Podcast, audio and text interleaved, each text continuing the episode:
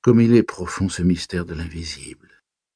Nous ne le pouvons sonder avec nos sens misérables, avec nos yeux qui ne savent apercevoir ni le trop petit, ni le trop grand, ni, le trop près, ni le trop loin, ni les habitants d'une étoile, ni les habitants d'une goutte d'eau, avec nos oreilles qui nous trompent, car elles nous transmettent les vibrations de l'air en notes sonores. Elles sont des fées qui font ce miracle de changer en bruit ce mouvement et par cette métamorphose donnent naissance à la musique qui rend chantante l'agitation muette de la nature, avec notre odorat plus faible que celui du chien, avec notre goût qui peut à peine discerner l'âge d'un vin. Ah, si nous avions d'autres organes qui accompliraient en notre faveur d'autres miracles, que de choses nous pourrions découvrir encore autour de nous. 16 mai. Je suis malade, décidément. Je me portais si bien le mois dernier. J'ai la fièvre, une fièvre atroce, ou plutôt un énervement fiévreux, qui rend mon âme aussi souffrante que mon corps. J'ai sans cesse cette sensation affreuse d'un danger menaçant, cette appréhension d'un malheur qui vient, ou de la mort qui approche, ce pressentiment qui est sans doute l'atteinte d'un mal encore inconnu, germant dans le sang et dans la chair. 18 mai. Je viens d'aller consulter un médecin, car je ne pouvais plus dormir.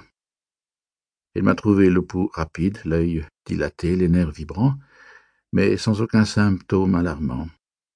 Je dois me soumettre aux douches et boire du bromure de potassium. 25 mai.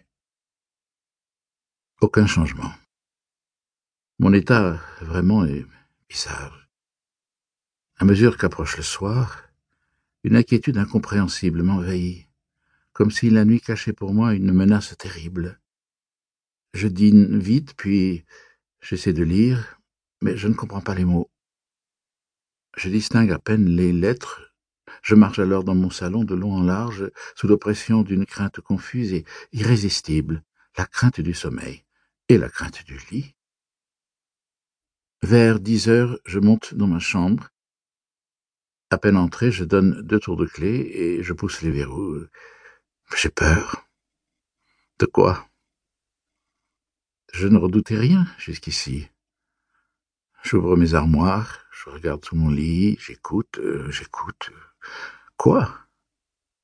Est-ce étrange qu'un simple malaise, un trouble de la circulation, peut-être l'irritation d'un filet nerveux, un, un, peu de congestion, une toute petite perturbation dans le fonctionnement si imparfait et si délicat de notre machine vivante, puisse faire un mélancolique du plus joyeux des hommes et un poltron du plus brave? Puis je me couche, J'attends le sommeil comme on attendrait le bourreau. Je l'attends avec l'épouvante de sa venue.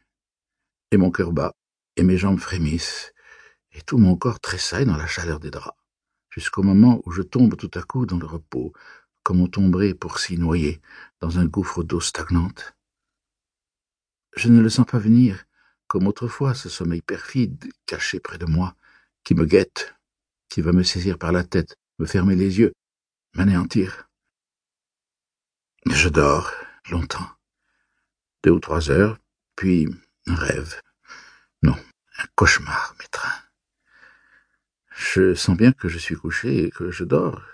Je le sens et je le sais.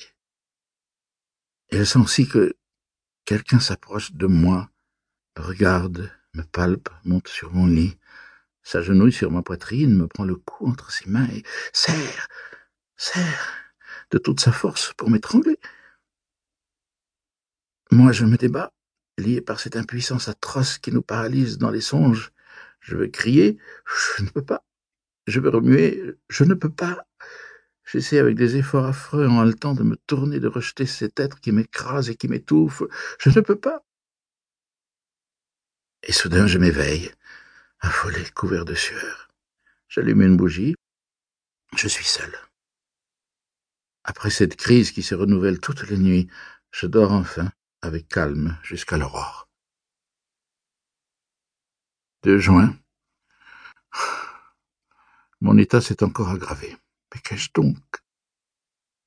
Le bromure n'y fait rien, les douches n'y font rien. Tantôt pour fatiguer mon corps, si là pourtant j'allais faire un tour dans la forêt de Roumar, je crus d'abord que l'air frais